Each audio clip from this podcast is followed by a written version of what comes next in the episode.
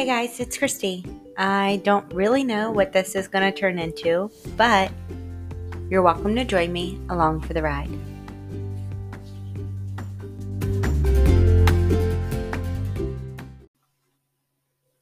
Hi, it's me again. Christy. You know, the same one from the first episode. I guess we could call this episode number two but I'm not quite sure. I don't know if this one will ever be posted. I'm not quite sure what this one will turn into. It is a Tuesday after 10 o'clock, and most moms I know would call that their sweet spot. It's often once the dishes are done, dinner's put away, kids are tucked neatly in bed, and husbands are either snoring, watching the news, or playing Call of Duty. My boys, Ronnie and Elijah, are tucked nicely in bed and snoring away. Hence why I am down here with you. I also could not get you off my brain. I still have yet to figure out what this ride is going to turn into. And although I have earnestly prayed to God about it, He has yet to come through with His almighty powers and say, Christy, this is what I want your podcast to be. No. He hasn't quite spoken to me as audibly as I would like. But that's okay. Tonight I had small group and it was good. We went over First Philippians and there was something in it that spoke to me a lot differently than I'd ever encountered before. The message version, version, ver, version, version, version. Did I say that right? Probably not. Says, I'm so pleased that you have continued on and in this with us, believing and proclaiming God's message from the day you heard it right up until the present. There has never been the slightest doubt in my mind that the God who started a great work in you will bring it to a flourishing finish on the day that Christ appears. And that, that right there is where all of my hope lies.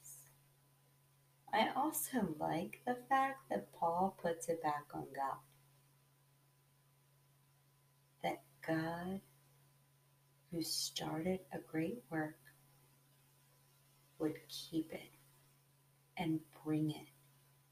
Not me, not you, not anyone else. We don't need to finish a thing for Christ. We don't. We, we can do things that aid or that help the plan or that put us on the right track, but we don't need to finish them. He started it, His will, His plan. That just gave me such joy. It really took a lot of the pressure that I put on myself off of me.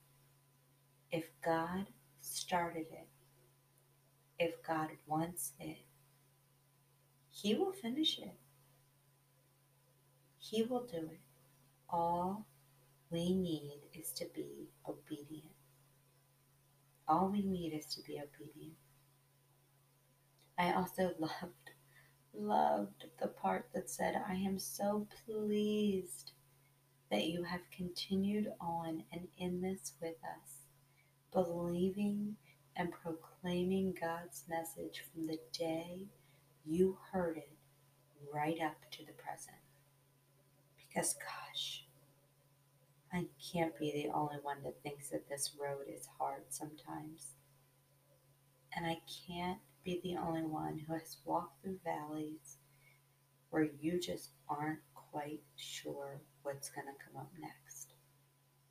But the fact that we persevere and the fact that no matter what is done, we continue to push forward, there's such hope in that. Paul says that he is pleased, and I'll take it. I will take it. I am so, so grateful reading that, knowing that the words that Christ gave Paul are still true to us this day. To all of us. No matter what journey you're on, no matter you're just starting it, no matter if you're in the middle of it, no matter if you're finishing up and ready to jump onto the next thing.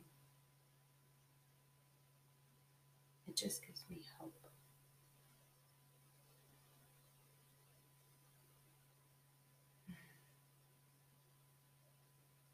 I'm not really sure where this podcast after dark, as I guess I'll title it if I ever do post it, is supposed to go.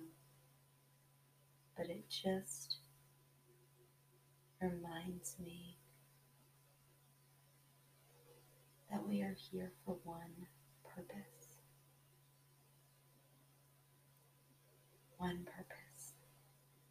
Doesn't matter if I burnt dinner doesn't matter if my child has more bumps and bruises on his little body that I could even imagine. I'm going to side note for a second and just say that the majority of those have to deal with CrossFit and soccer, so please do not call CPS. It is not, we are a very loving home, but man, he is bruised up by the end of the day. Doesn't matter that I forgot to run the dishwasher and that I'm already making a laundry list of things that I need to do tomorrow. We are here for one thing, and that is to love God and love others. And He believes in us. The work that He began, He will finish. So, moms, if anything, find joy in that. Find joy in the fact that God is taking something off of your to do list. You don't need to worry about pleasing Him and fulfilling all of the needs that He has because His, his plans will come to fruition regardless. You just need be present where you are. You just need to stay a little in tune to that still, small voice. And you just need to breathe.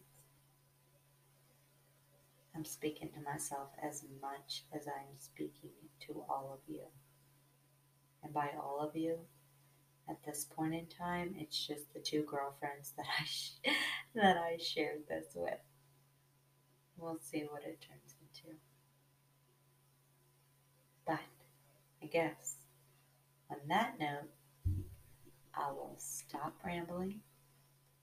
I will go to bed and I will be dreaming a little bit easier tonight, knowing that the plans that God has for me, He's taking care of. They're off my to do list. Until another day, good night.